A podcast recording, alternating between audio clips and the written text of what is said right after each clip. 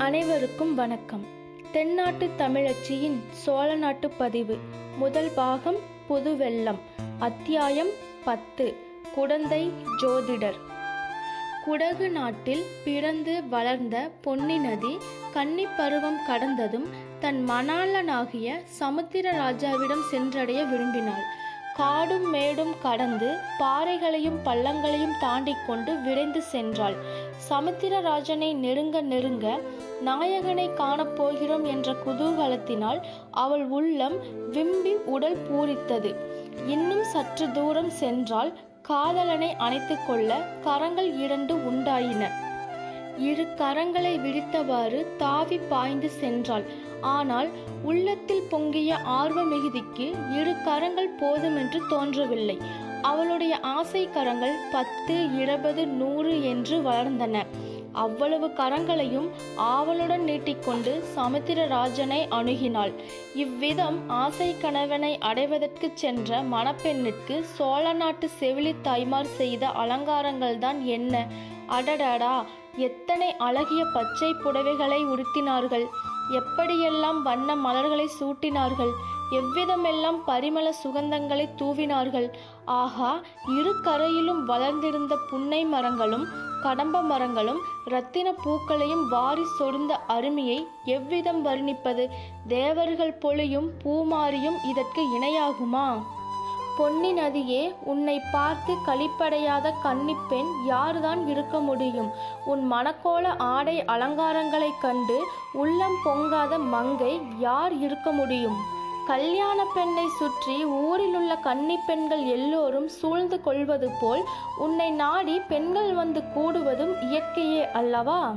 பொன்னி தன் மணாளனை தழுவிக்கொள்ள ஆசையுடன் நீட்டும் பொற்கரங்களில் ஒன்றுக்குத்தான் அரிசிலாறு என்று பெயர். காவேரிக்கு தென்புறத்தில் மிக நெருக்கத்தில் அரிசிலாறு என்னும் அழகிய நதி அமைந்திருக்கிறது. அப்படி ஒரு நதி இருப்பது சற்று தூரத்தில் இருந்து வருகிறவர்களுக்கு சொல்லித்தான் தெரிய வேண்டும். இருபுறமும் அடர்த்தியாக வளர்ந்திருக்கும் இனிய பசுமரங்கள் அப்படி அந்நதியை மறைத்து விடுகின்றன. பிறந்தது முதலாவது அந்த புறத்தை விட்டு வெளியேறி அறியாத அரசகுல கன்னி என்றே அரசியலாற்றை சொல்லலாம். அந்த கன்னி நதியின் அழகிற்கு இவ்வுலகில் ஓமையே கிடையாது. நல்லது அந்த புறம் என்னும் எண்ணத்தை மறந்துவிட்டு நேயர்கள் நம்முடன் அரசியலாற்றை நெருங்கி வருவார்களாக. சோலையாக நெருங்கி வளர்ந்திருந்த மரங்களுக்கிடையே புகுந்து வருவார்களாக. அடடா இது என்ன அருமையான காட்சி. அழகுக்கு அழகு செய்வது போலும் அமுதத்திற்கு இனிப்பு ஊட்டுவது போலும் அல்லவா இருக்கிறது? சித்திர விசித்திரமாக செய்த அன்ன வடிவமான வண்ணப்படகில் வீற்றிருக்கும் இந்த வனிதாமணிகள் யார்? அவர்களில் நடுநாயகமாக நட்சத்திரங்களுக்கிடையில் பூரண சந்திரனைப் போல் ஏழுலகங்களையும் ஆளப்பிறந்த ராணியைப் போல் காந்தியுடன் விளங்கும் இந்த நாரிமணி யார்? அவளுக்கு அருகில் கையில் வீணையுடன் வீற்றிருக்கும் சாந்த சுந்தரி யார்? இனிய குரல்களில் இசைப்பாடி நதி வெள்ளத்துடன் கீத வெள்ளமும் கலந்து பெருகச் செய்து கொண்டு வரும் இந்த கந்தர்வ பெண்கள் யார்? அவர்களில் ஒருத்தி மீனலோச்சனி இன்னொருத்தி நீலலோச்சனி ஒருத்தி தாமரை முகத்தாள் இன்னொருத்தி கமல இதழ் நயனத்தாள் ஆஹா வீணையை மீட்டுகிறாளே. அவளுடைய காந்தலை ஒத்த விரல்கள் வீணை தந்திகளில் அங்கும் இங்கும் சஞ்சரிக்கும் அழகை பார்த்து கொண்டே இருக்கலாம். அவர்கள் இசைக்கும் கீதத்தின் இனிமைத்தான் என்ன என்று சொல்லுவது. அதை கேட்பதற்காக நதியின் வெள்ளம் கூட அல்லவா தன் ஓசையை நிறுத்தியிருக்கிறது? நதிக்கரை மரங்களில் வாழும் கிளிகளும் குயில்களும் கூட வாய்த்திரவா மோனத்தில் ஆழ்ந்திருக்கின்றனவே. மனிதர்களாய் பிறந்தவர்கள் கேட்கும் செவிப்படுத்த பாக்கியசாலிகள் அந்த அமுதகானத்தை கேட்டு பரவசம் அடைவதில் வியப்பு என்ன? படகில் வரும் அப்பெண்கள் என்ன பாடுகிறார்கள்? கேட்கலாம். மருக வந்து சிறந்து ஆர்ப்ப மணிப்பூ ஆடை அது போர்த்து கருங்கயற் கண் விழித்து ஒழுகி நடந்தாய் வாளி காவேரி. கருங்கயற் கண் விழித்து ஒழுகி நடந்தாய் எல்லாம் நின் கணவன் திடந்து செங்கோல் வளையாமை அறிந்தேன் வாலி காவேரி. பூவர் சோலை மயிலாட புரிந்து குயில்கள் இசைப்பாட காமர் மாலை அருகசைய நடந்தாய் வாலி காவேரி. காமர் மாலை அருகசைய நடந்தவெல்லாம் நின் கணவன் நாமவேலின் திறங்கொண்டே அறிந்தேன் வாலி காவேரி. இந்த அமுத தமிழ் பாடல்களை எங்கேயோ கேட்டிருக்கிறோம் அல்லவா? ஆம் சிலப்பதிகாரத்தில் உள்ள வரிப்பாடல்கள்தான் இவை. எனினும் இந்த பெண்கள் பாடும்போது முன் எப்போதும் இல்லாத வனப்பும் கவர்ச்சியும் பெற்று விளங்குகின்றன. இவர்கள் பொன்னி நதியின் அருமை தோழிகள் போலும். அதனாலேதான் இவ்வளவு பரவசமாக உணர்ச்சி ததும்ப பாடுகிறார்கள். அடடடா பாலும் பண்ணும் பாவமும் எப்படி கலந்து இழந்து குலைந்து இவர்களுடைய குரலிலிருந்து அமுத வெள்ளமாக பொழிகின்றன? பாட்டாவது பண்ணாவது கானமாவது இசையாவது அதெல்லாம் ஒன்றுமில்லை. இது ஏதோ மாயக்கலை. பாடுகிறவர்கள் கேட்பவர்கள் எல்லாரையும் பித்து பிடிக்க செய்யும் மந்திர வித்தை படகு மிதந்து கொண்டே வந்து மரங்கள் சிறிது இடைவெளி தந்த ஓடத்துறையில் ஒதுங்கி நிற்கிறது. இரண்டு பெண்கள் இறங்குகிறார்கள். அவர்களில் ஒருத்தி ஏழுலகத்திற்கும் ராணி என தகும் கம்பீர தோற்றமுடைய பெண்மணி. இன்னொருத்தி வீணை தந்திகளில் விரல்களை ஓட்டி இன்னிசை எழுப்பிய நங்கை. இருவரும் அழகிகள் என்றாலும் ஒருவருடைய அழகிற்கும் இன்னொருவருடைய அழகிற்கும் மிக்க வேற்றுமை இருந்தன. ஒருத்தி செந்தாமரை மலரின் கம்பீர சௌந்தரியம் உடையவள் இன்னொருத்தி குமுத மலரின் இனிய அழகை உடையவள். ஒருத்தி பூரண சந்திரன் இன்னொருத்தி காலை பிறை. ஒருத்தி ஆடும் மயில் இன்னொருத்தி பாடும் குயில். ஒருத்தி இந்திராணி இன்னொருத்தி மன்மதனின் காதலி. ஒருத்தி வேகவாகிசினியான கங்கா நதி. இன்னொருத்தி குலைந்து நெளிந்து செல்லும் காவேரி. வாசகர்களை மேலும் சந்தேக ஆராய்ச்சி நிலையில் விட்டு வைக்காமல் இவர்கள் இருவரும் யார் என்பதை சொல்லிவிடுகிறோம். கம்பீர தோற்றமுடைய கங்கெல்வ புதல்வி குந்தவை. சரித்திரத்தில் ராஜராஜன் என்று புகழ்பெற்ற அருள்மொழிவர்மனின் சகோதரி. அரிசிலங்குமரி என்றும் இளைய பிராட்டி என்றும் மக்களால் போற்றப்பட்ட மாதரசி. சோழ ராஜ்யத்தின் அடிக்கோலிய தமிழ் பெரும் செல்வி. ராஜராஜனுடைய புதல்வன் ராஜேந்திரனை எடுத்து வளர்த்து வீராதி வீரனாயும் மன்னாதி மன்னனாயும் ஆக்கிய தீர பெண்மணி. இன்னொருத்தி குந்தவை பிராட்டியுடன் இருக்கும் பாக்கியத்தை நாடி வந்த கொடும்பாலூர் சிற்றரசர் குலப்பெண். பிற்காலத்தில் சரித்திரத்திலேயே இணையில்லாத பாக்கியவதியாகப் போகிறாள். இன்று அடக்கமும் இனிமையும் சாந்தமும் உருவெடுத்து விளங்குகிறவள். இந்த இரு மங்கைமார்களும் படகிலிருந்து கரையில் இறங்கினார்கள். குந்தவை மற்ற தோழி பெண்களை பார்த்து நீங்கள் இங்கேயே இருங்கள். ஒரு நாளிகை நேரத்தில் திரும்பி வந்து விடுகிறோம் என்றாள். அந்த தோழி பெண்கள் அனைவரும் தெய்வ தமிழ்நாட்டில் பற்பல சிற்றரசர்களின் அரண்மனையில் பிறந்த அரச குமாரிகள். குந்தவை தேவிக்கு தோழியாக இருப்பதை பெற்றதற்கரும் பேராக கருதி பழையாறை அரண்மனைக்கு வந்தவர்கள். இப்போது தங்களில் ஒருத்தியை மட்டும் அழைத்து கொண்டு குந்தவை பிராட்டி கரையில் இறங்கி போய்விட்டு விரைவில் வருகிறேன் என்றதும் அவர்களுடைய கண்களில் ஏமாற்றமும் அசூயையும் தோன்றின. கரையில் குதிரை பூட்டிய ரதம் ஒன்று சித்தமாய் இருந்தது. வானதி ரதத்தில் ஏறிக்கொள் என்றாள் குந்தவை தன் தோழியை பார்த்து. வானதி ஏறியதும் தானும் ஏறிக்கொண்டால் ரதம் வேகமாக சென்றது. அக்கா நாம் எங்கே போகிறோம்? எனக்கு சொல்லலாமா என்று வானதி கேட்டாள். சொல்லாமல் என்ன? குடந்தை ஜோதிடர் வீட்டுக்கு போகிறோம் என்றாள் குந்தவை. ஜோதிடர் வீட்டிற்கு எதற்காக போகிறோம் அக்கா? எண்ணத்தை பற்றி கேட்பதற்காக? வேறு எதற்கு? உன்னை பற்றி கேட்பதற்காகத்தான். சில மாத காலமாக நீ இப்படி பிரம்மை பிடித்தவள் போலும் உடல் மெலிந்தும் வருகிறாயே. உனக்கு எப்போது பிரம்மை நீங்கி உடம்பு தேரும் என்று கேட்பதற்காகத்தான். அக்கா தங்களுக்கு ரொம்ப புண்ணியம் உண்டு. எனக்கு உடம்புக்கு ஒன்றுமில்லை. என்னை பற்றி கேட்பதற்காக போக வேண்டாம். திரும்பி போய்விடுவோம். இல்லையடி அம்மா இல்லை. உன்னை பற்றி கேட்பதற்காக இல்லை. என்னை பற்றி கேட்பதற்காகத்தான் போகிறேன் தங்களை பற்றி என்ன கேட்டு தெரிந்து கொள்ளப் போகிறீர்கள் ஜோசியரிடம் கேட்டு என்ன தெரிந்து கொள்ளப் போகிறீர்கள் எனக்கு கல்யாணம் ஆகுமா? அல்லது கடைசி வரையில் கன்னி பெண்ணாகவே இருந்து காலம் கழிப்பேனா என்று கேட்கப் போகிறேன். அக்கா இதற்கு ஜோசியரிடம் போய் கேட்பானேன்.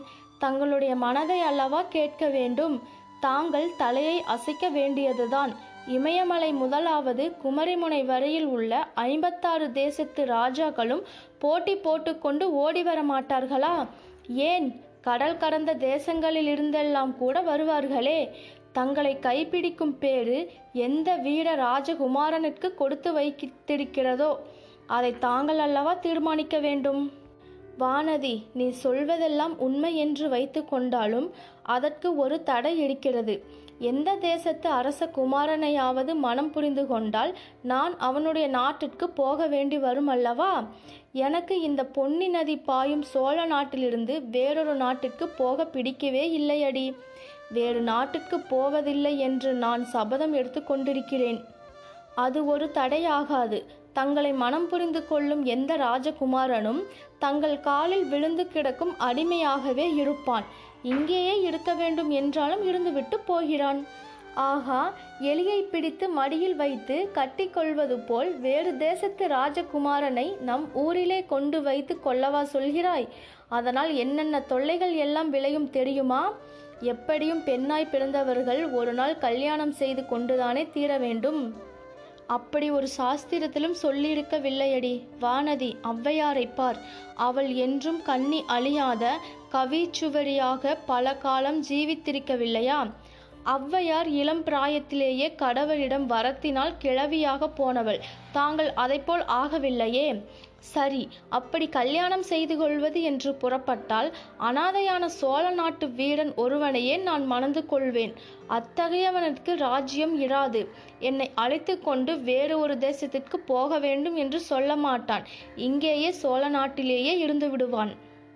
அக்கா அப்படியானால் இந்த சோழ நாட்டை விட்டு போக மாட்டீர்களே? ஒரு நாளும் போக மாட்டேன். சொர்க்கலோகத்திற்கு என்னை அரசியாக்குவதாக சொன்னாலும் போக மாட்டேன். இன்றைக்குத்தான் என் மனம் நிம்மதி அடைந்தது. அது என்னடி? நீங்கள் வேறு நாட்டிற்கு போனால் நானும் உங்களோடு வந்தே தீர வேண்டும். உங்களை விட்டு பிரிந்திருக்க என்னால் முடியாது. அதே சமயத்தில் இந்த சோழவள நாட்டை பிரிந்து போகவும் எனக்கு மனமில்லை. கல்யாணமானால் நீ பிரிந்து போய்தானே தீர வேண்டும். நான் கல்யாணமே செய்து கொள்ளப் போவதில்லை அக்கா. அடியே எனக்கு செய்த உபதேசமெல்லாம் எங்கே போயிற்று? தங்களைப் போலவேதான் நான். அடி கள்ளி எனக்கு எல்லாம் தெரியும். என் கண்ணில் மண்ணை தூவலாம் என்றா பார்க்கிறாய். உனக்கு சோழ நாட்டின் மீது அபிமானம் ஒன்றும் கிடையாது. நீ ஆசை வைத்திருக்கும் சோழ நாடு வாளும் வேலும் தாங்கி ஈழ நாட்டிற்கு யுத்தம் செய்ய அல்லவா போயிருக்கிறது? உன் அந்தரங்கம் எனக்கு தெரியாதா என்றா நினைத்தாய்? அக்கா அக்கா நான் அவ்வளவு மடமதி உடையவளா? சூரியன் எங்கே? காலை பனித்துளி எங்கே? சூரியனுடைய நட்புக்கு பனித்துளி ஆசைப்பட்டால் என்ன பயன்?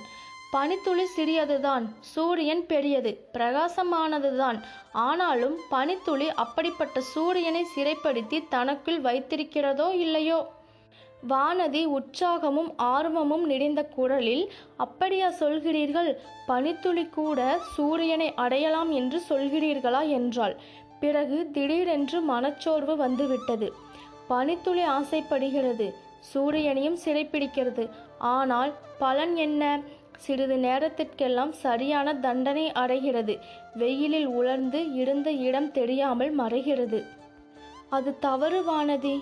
பனித்துளியின் ஆசையைக் கண்டு சூரியன் தன்னுடன் பனித்துளியை ஐக்கியப்படுத்தி கொள்கிறான். தன் ஆசை குகந்த பனித்துளி பெண் பிற புருஷர் கண்ணில் படக்கூடாது என்று அவன் எண்ணம். இரவு வந்ததும் மறுபடியும் வெளியே விட்டு விடுகிறான். மறைந்த பனித்துளி மறுபடியும் வந்து உதிக்கிறது அல்லவா? அக்கா இதெல்லாம் என்னை தேற்றுவதற்காகத்தான் சொல்கிறீர்கள்.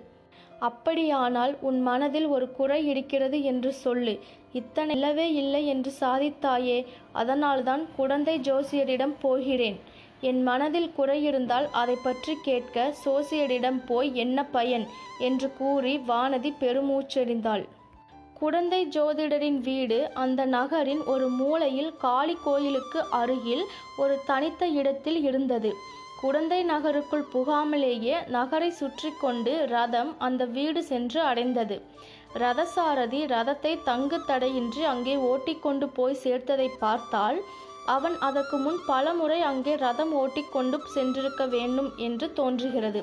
வீட்டு வாசலில் ஜோதிடரும் அவருடைய சீடர் ஒருவரும் ஆயத்தமாக காத்திருந்தார்கள்.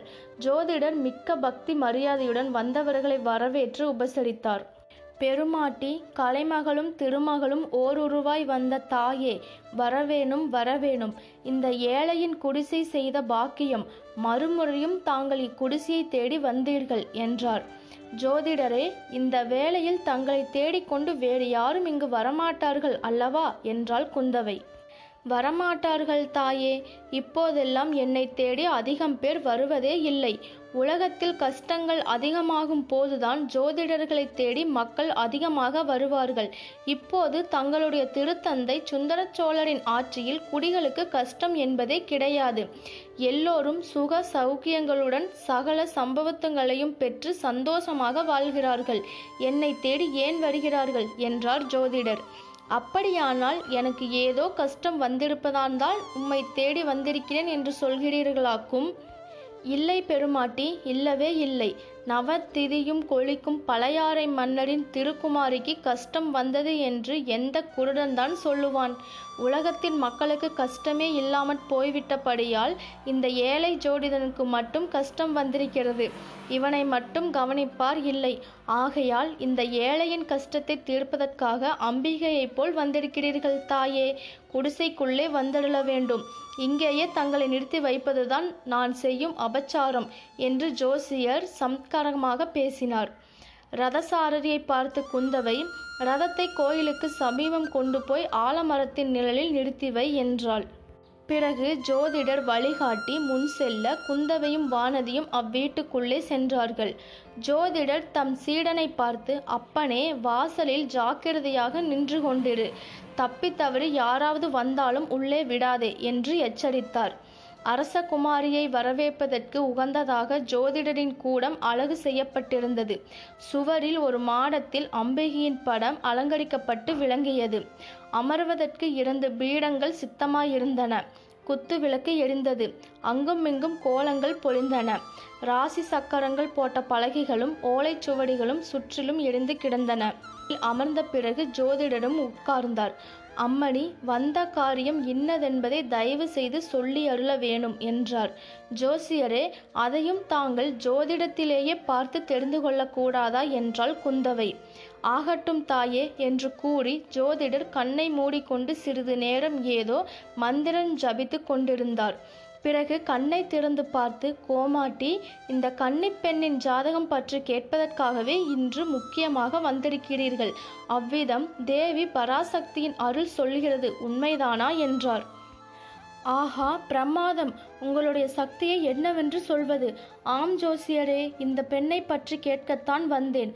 ஒரு வருஷத்திற்கு முன்பு இவள் பழையாறை அரண்மனைக்கு வந்தாள். வந்து எட்டு மாத காலம் மிக குதூகலமாய் இருந்து வந்தாள். என் தோழியருக்குள்ளே இவள்தான் சிரிப்பும் விளையாட்டும் கலகலப்புமாக இருந்து வந்தாள். நாலு மாதமாக இவளுக்கு என்னவோ நேர்ந்திருக்கிறது. அடிக்கடி சோர்ந்து போகிறாள். பிரம்மை பிடித்தாற்போல் இருக்கிறாள். சிரிப்பே மறைந்து விட்டாள் உடம்புக்கு ஒன்றுமில்லை என்கிறாள். இவள் பெற்றோர்கள் நாளைக்கு வந்து கேட்டால் என்ன மறுமொழி சொல்வதென்றே தெரியவில்லை. தாயே கொடும்பாலூர் கோமகளின் செல்வ புதல்விதானே இவர். இவருடைய பெயர் வானதிதானே என்றார் ஜோதிடர். ஆமாம் உமக்கு எல்லாம் தெரிந்திருக்கிறதே.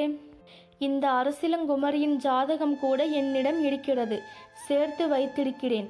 சற்று பொறுக்க வேணும் என்று சொல்லிவிட்டு ஜோதிடர் பக்கத்திலிருந்த ஒரு பழைய பெட்டியை திறந்து சிறிது நேரம் புரட்டினார்.